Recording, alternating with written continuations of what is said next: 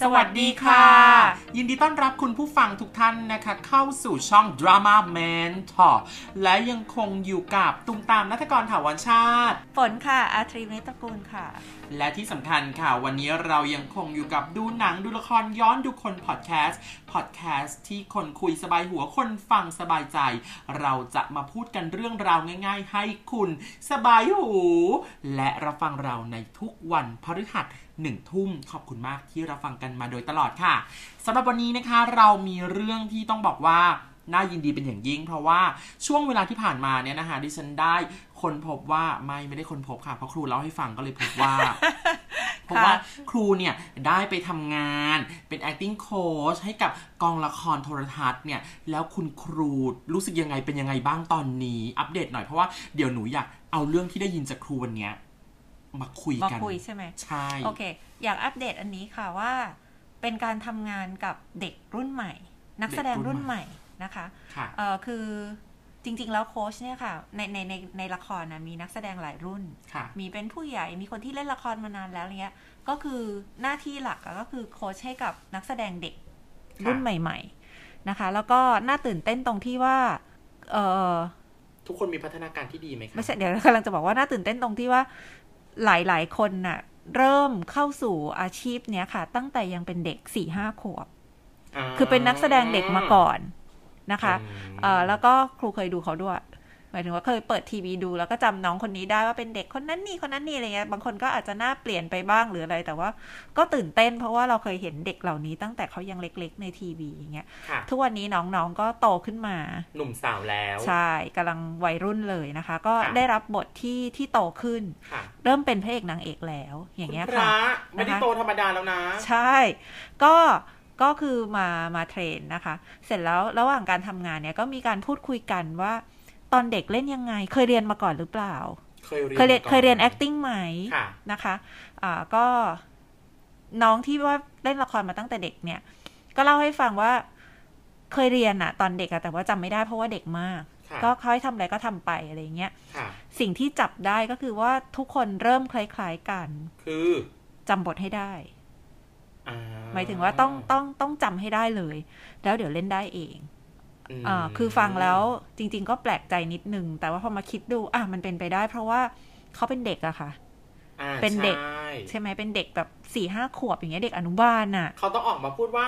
ช่วยด้วย ช่วยด้วย ไปช่วยแม่หนูด้วย อะไรอย่างนั้น เพราะฉะนั้นเขาต้องจำให้ได้ว่าเขาต้องพูดอะไร อ่ะใช่ อันนี้ก็คือคิดว่าผู้ปกครองก็คงจะช่วยมาจากที่บ้าน ใช่ เนอะ ให้ลูกจำบทให้ได้ แล้วเพื่อที่ว่ามาทำงานหน้ากองอะ่ะ จะได้ไม่ลำบากคนอื่น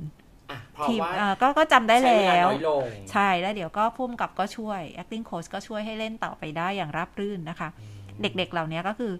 แชร์ครูฟังว่าเขาเขาทำแบบนี้ อืม คราวนี้พอโตขึ้นมาแล้วเนี่ยค่ะ ค่ะ ตอนนี้คือที่บอกว่าเริ่มเป็นเพลงนางเอกแล้วเนี่ย ค่ะ คำถามก็คือยังต้องท่องบทไหม อ่ะและการท่องบทไหม้หรือท่องอย่างไร ก็จะเป็นเรื่องที่เราจะเอามาพูดคุยกันในวันนี้ด้วย ค่ะ ในความเห็นของหนู หนูคิดว่า หนูคิดว่า ถ้าเกิดเล่นเอง ถ้าเป็นละครโทรทัศน์ หรือว่าต้องทำงานกับกองถ่าย หนูมีความจำเป็นต้องท่องไปก่อน เพราะ เพราะว่า เออเวลาในการทำงานตรงนั้นนะคะมีน้อย สั้นนะคะ สั้น ใช่ มาก ใช่ ดังนั้นก็ต้องเข้าไปแล้วถ้าเกิดสมมติจำบทได้แล้ว การที่ผู้กำกับจะแอดออนอะไรขึ้นมาให้แบบว่า เล่นเร็วลงเร็วขึ้นช้าลงหรือว่าให้ความหมายกับอะไร เราก็จะสามารถปรับตัวได้ง่ายโดยที่ ไปได้เลย สามารถไปได้เลย แต่ถ้าเกิดสมมติว่าจำอะไรไม่ได้เลย ก็จะตะกุกตะกักติดลมอยู่ตรงนั้น กังวลหลายอย่าง ถูกไหม ที่ คะ สุด คือเพิ่มเพิ่มภาระให้ตัวเองโดยไม่จำเป็น เพ เป็น ราะว่า ข้อกังวลที่เอาอ นู่น อกยา นี่ กด้วย นู่นนี่เต็มไปหมดเลยแล้วยังบทก็ยังจำไม่ได้อย่างเงี้ยเลยประสาท ใช่ ไปกันใหญ่ถูกไหมคะ ประสาทแตกเลยล่ะค่ะอย่าง ค่ะ นั้น เพราะ นะ ฉะนั้นก็เลยจำเป็นต้องจำมาให้ได้ก่อน ใช่ เนาะ อันนี้ขอเสริมนิดนึงว่า จากประสบการณ์ที่เคยทำงานหน้ากองอ่ะเขาจะแบ่งใช่ไหมคะข้อข้อดีและง่ายหน่อยก็คือเขาจะแบ่งเป็นช่วงสั้น ๆ เล็ก ๆ ค่ะ ใช่ไหมคะ บางทีอาจจะพูดแค่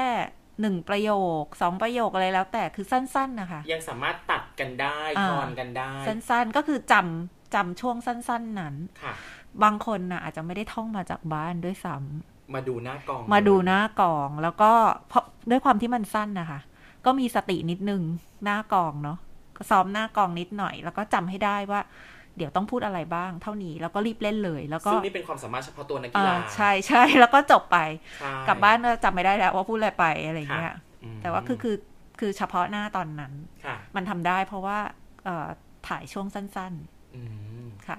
แต่ว่าตอนตอนหนูไปทำงานเนี่ย มีอาการแบบว่า พอบางเรื่องอ่ะ มันเป็นการถ่าย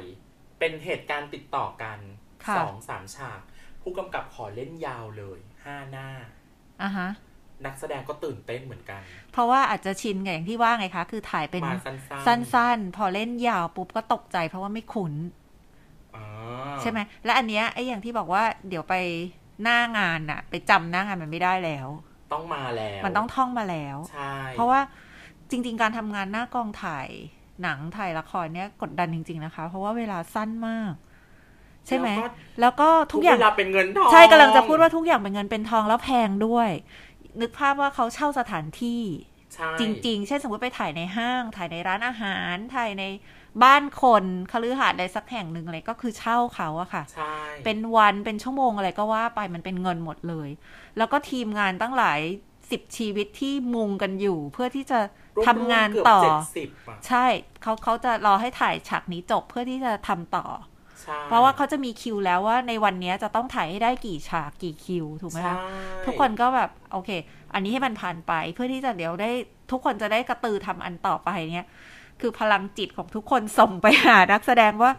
ต้องเล่นได้นะ ต้องผ่านต้องเล่นให้ผ่านอะเพื่อที่จะ ใช่ เดี๋ยวได้ไปได้ไปต่อ เพราะฉะนั้นมันเครียดมากกดดันมากเนาะ อืม การที่จำบทมาได้อะมันก็ช่วยลดแรงกดดันอันเนี้ยค่ะ จริงจริงจริงจริงอันนี้ เนอะ เห็นด้วยเล เนอะเนอะ ยแต่ว่าตอนเล่นเล่นละครเองเนี่ยค่ะ หนูคนพบว่าคนพบเองว่า แม้เราจะอ่านเรื่องแล้วจำเรื่องมาประมาณหนึ่งแล้ว หนูก็ต้องบล็อกกิ้งก่อนถึงจะจำได้ เป็นวิธีจำส่วนตัวนะคะ มันจะได้ไปด้วยกันเหรอคะว่าเอ่อเดินไปทางนี้ blocking คือการทิศทาง อ่าจัดตำแห ทิศ น่งแผ ทาง นที่ อ่า ที่ตัว ทิศ ละคร ทาง จะเดิ การ นไป เคลื่อนไหวการเคลื่อนที่ถูกไหมคะอ่ะอ่ามันจะจำไปด้วยกันเลยใช่ไหมคะว่าเอ่อเดินทงเดินไปทางนี้ ใช่ เดินไปที่โต๊ะกินข้าวแล้วพูดอันนี้ พร้อมกับหยิบแก้วน้ำขึ้นมากินก่อนที่จะเป็นอย่างนี้อย่างนั้นอะไรอย่าง อ่า เงี้ย ก็คือจำเป็นเป็นภาพอยู่ในหัวว่าอ่ะทำอันนี้แล้วต่อเนื่องแล้วต้องพูดนี้คือเป็นเรื่องเป็นราว อยู่ในหัวมันทำให้จำง่ายขึ้นกว่าท่องเปล่า ใช่ ๆท่องเป็นนกแก้วนกขุนทองโดยที่ไม่ไม่สัมพันธ์กับอะไรอยู่ๆก็ท่องคำพูดอย่างเงี้ยมันอาจจะจำยาก ใช่ อ่าอันนี้ก็คือแล้วแต่เทคนิคของแต่ละคนใน แล้วเท กา ค ร นิคข จำ องครูล่ะคะ ครูไม่เคยเล่นผ่านกล้องอะ่ะ เคยเล่นตอนเด็กๆมากๆ ซึ่งจำไม่ได้ว่ามีบทพูดหรือเปล่า ไม่รู้ทำยังไงอะลืมไปแล้วมันนานมาก จน แล้วอย่าง เอ อ อ ย่าง แต่ว่าถ้าเป็นละครเวทีอะค่ะ อ่า เอาแชร์เป็นละครเวทีแล้วกันนะ เพราะว่า ค่ะ อยู่กับมันมากกว่า ค่ะ ไม่ท่องค่ะ จากที่จากที่เคยเรียนมาแล้วสิ่งที่ทำมาตลอดก็คือ ไม่เคยท่องเลย เพราะว่ามันต่างกัน ตรงที่ว่าละครเวทีเนี่ยเราอยู่กับมันนาน อ่ะกระบวนการการ กระบวนการ ทำง การทำงานนานๆประมาณ 3 เดือนต่อเรื่องเวลาซ้อม เพราะฉะนั้นสิ่งที่เอ่อที่เรียนมาแล้วที่ทำมาตลอดก็คือว่า พอเราอยู่กับมันนะเราจะจำได้เอง ทำซ้ำจน ทำ จำได้ ซ้ำพูดซ้ำทำซ้ำนะคะ มันตรงกันข้ามกันว่า การท่องมาเนี่ย มันทำให้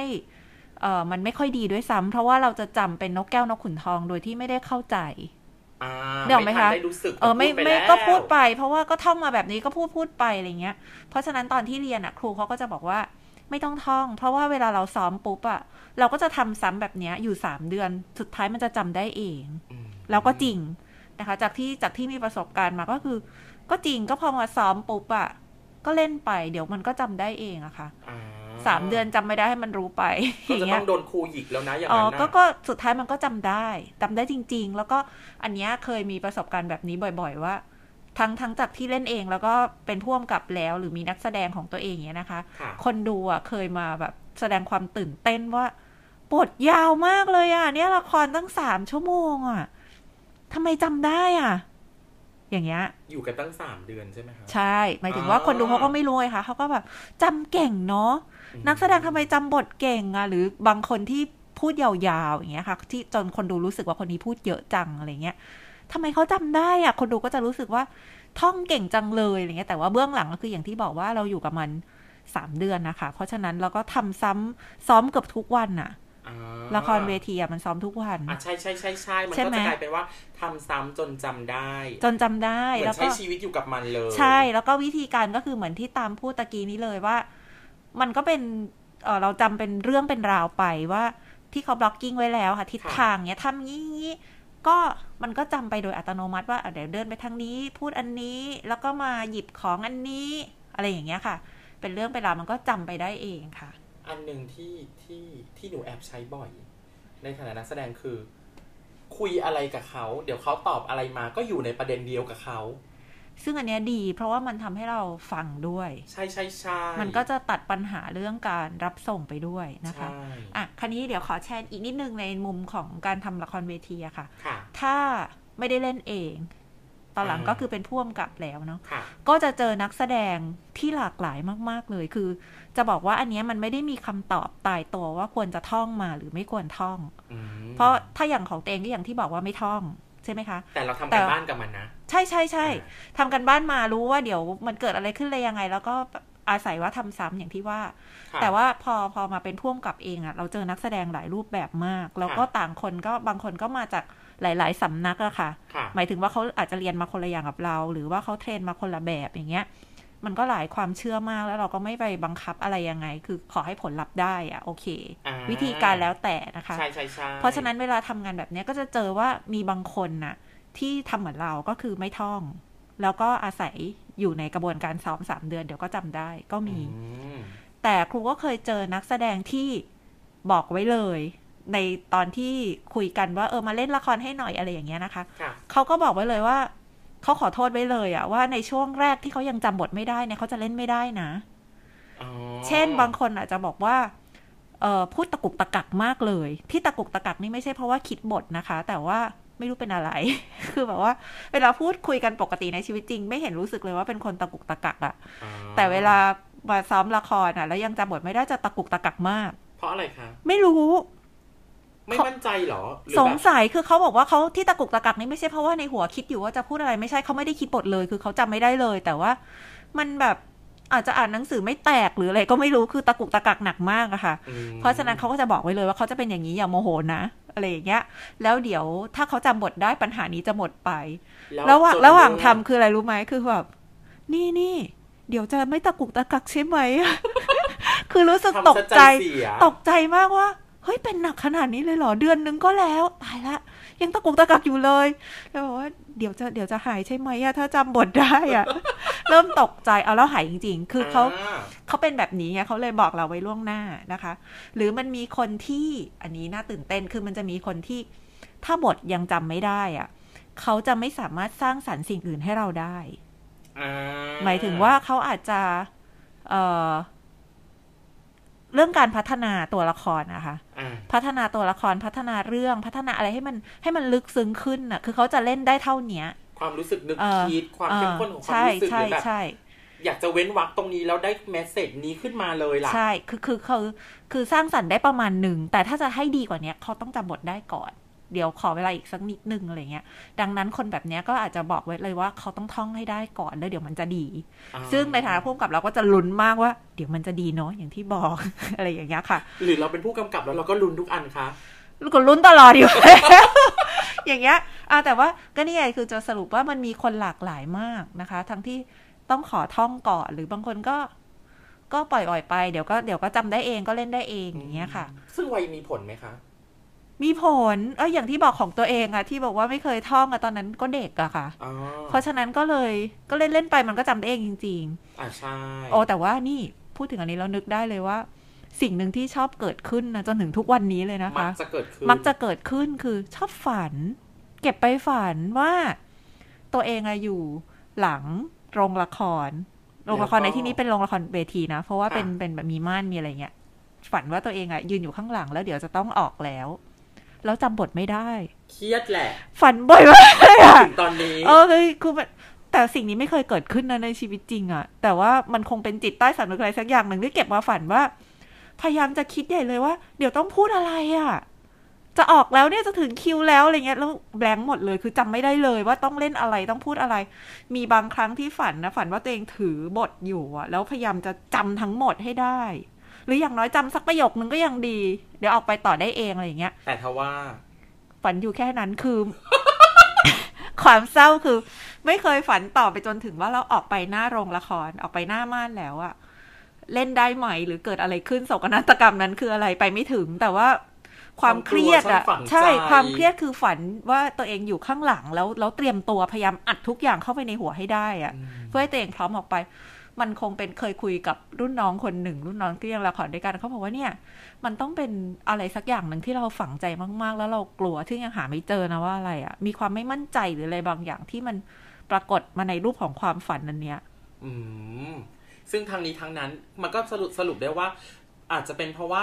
เอ่อครูอะวิตกกังวลหนูเดา ส่วนใหญ่หนูเดา โอเค ถ้าเกิดเป็นแบบนี้คือ ถ้าเกิดเอาเก็บกลับไปฝันขนาดเนี้ย ใช่ ยิ่งโดยเฉพาะตอนที่นักเรียนหรือว่าแบบว่าเรื่องที่เราเล่นหรือหรือที่เราทำเนี่ยมันยากมาก บทยาวมาก หรืออาการว่ารู้สึกว่ายังไม่ถึงไหนเลย นักแสดงที่ยังตะกุกตะกักอยู่ที่ว่าเนี่ยเหรอ ยังบอกว่าเดี๋ยวเดี๋ยวจะได้อะไรเงี้ยแหละเราก็เลยกังวลเลยเก็บไปฝันว่าเป็นตัวเองเงี้ยเหรอคะ ใช่ เป็นไปได้เป็นไปได้ ไม่รู้ว่าคือทุกครั้งที่ทำมันก็จะเครียดอะเนาะว่าแบบ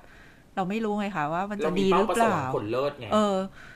หรือไม่เลิกแต่มันก็เราก็อยากให้มันดีอะใช่ไหม ใช่ แต่เราก็จะเครียดว่ามันได้ไหมมันเนี่ยมันมันลุ้นตลอดเวลาค่ะ เพราะว่ามันก็ขึ้นอยู่กับหลายปัจจัยเนาะก็ อืม นะอุ๊ยกังวลไปหมดเครียดเป็นไปได้ค่ะ เลยเก็บไปฝันเป็นตัวเองไปว่า ลืมหมดเลยจำเลยไม่ได้ แต่ว่าอันนี้มันฝันอยู่เรื่อยๆนะคะ ไม่ใช่เฉพาะตอนละตอนที่ซ้อมละครนะ